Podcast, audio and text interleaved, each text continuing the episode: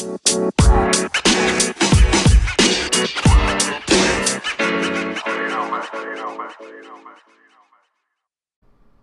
morning, afternoon, or evening, wherever you are in the world. Welcome to DBN News, the daily news that even plants crave, and Anchor's number one gaming news podcast. I'm your host, George, and I still have a cold, but I still have your news t- today for Thursday, October 10th, 2019. News is courtesy to IGN. Google's Stadia game streaming service is a fascinating leap into the future of gaming. But in a world full of varying internet speeds, restrictive data caps, and the worrying loss of ownership, it has a few challenges to overcome. Stadia engineers think they can think they can at least conquer the input lag problem with what Google calls negative latency. That may sound like an oxymoron, and I sure laughed at it when I read that. Uh, but contrary to the memes that have already risen about it, Google isn't claiming that your on screen character is actually going to act before you press the button. Instead, your, your game, or line, like Lineage 2 Revolution, Google says it is just trying to close the gap between your computer and their servers. There are several ways Google could pipeline that data, but predicting user inputs is a big one. Speaking to Edge Magazine in an interview, Stadia's Vice President of Engineering, Majd Bakar, explains that in a year or two of the service, a year or two of the service could have games that are running faster and feel more responsive in the cloud than they do locally, regardless of how powerful the local machine is. So, yeah, get ready to get wrecked by this some st- sick Google Stadia AI in a few years, guys, because it sounds like they're trying to to smarten these video games up on their server side. It's, and to me, that's pretty fascinating as a tech guy. Uh, but this is an extremely bold claim for Google to be making, and time will only tell the tale whether the Stadia rollout goes in their favor and maintains that momentum. Now we're going to take a quick ad break to support the show. Be right back. And welcome back. Thanks for listening to that ad and supporting the show.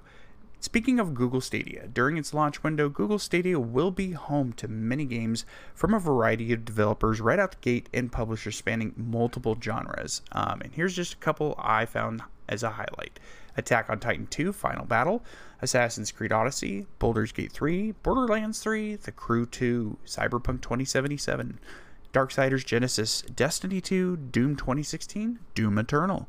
Dragon Ball Xenoverse 2, Farming Simulator 2019, Final Fantasy 15, Football Manager 2020, Just Dance 2020, Marvel's Avengers, Metro Exodus, Mortal Kombat 11, MBK, NBA 20, 2K20, excuse me, Rage 2, Red Dead Redemption 2, Super Hot, The Elder Scrolls Online, a bunch of Tomb Raider games, a bunch of Tom Clancy Ghost Recon games, The Division 2, Trials Rising, The Crew 2, Watch Dogs Legion, Wolfenstein Youngblood, and Windjammers 2.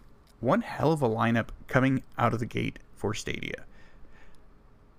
Unfortunately for Stadia, a new feature called Remote Play Together is heading to Steam. That's right, my favorite platform, um, which will turn local multiplayer games into online shared experiences. And I think this is going to be awesome, guys. Listen to this. Perhaps the biggest boon to players is the fact that like a traditional local couch gaming experience, the feature means you can enjoy a friend's game even if you don't own it yourself. Remote play works by one player inviting a friend to join their local multiplayer game via Steam, the Steam overlay. If their pal accepts the invitation, the game is run through the host's computer and they begin playing together. The host player handles the host's player PC handles all the processing while their friends hook in with their connection, controllers, and microphone. The game doesn't need to already exist on the friend's Steam library. That's freaking cool. An email sent out to developers and shared on Unity's forum informed game creators that any games featuring local co-op split screen, split screen or multiplayer mechanics will be automatically supported when the feature goes live on Steam beta on October 21st. So not too far off, guys. I'm hoping to get in on this. It sounds awesome. This feature is designed to add value to the multiplayer games which do not already have native online capabilities. Reads the email. The feature is said to be going out in beta real soon, like I said, October 21st. So I'm really looking forward to it. Hopefully, you don't have to sign up, um, but I'm definitely going to jump on board and see how well this works. It sounds fascinating. And that's it for the news today, guys. Let us know what you think about any of the stories we talked about by sending us a message on Anchor, the free app we use to record our show, and you may get featured in our next episode of Dad's Beards Nerds Prime. We have an amazing Discord community you can totally join. Link to that is in the description of this episode. And if you you can also find us over on Twitter at Dad's Beards Nerds and Instagram at Dad's Beards Nerds Podcast.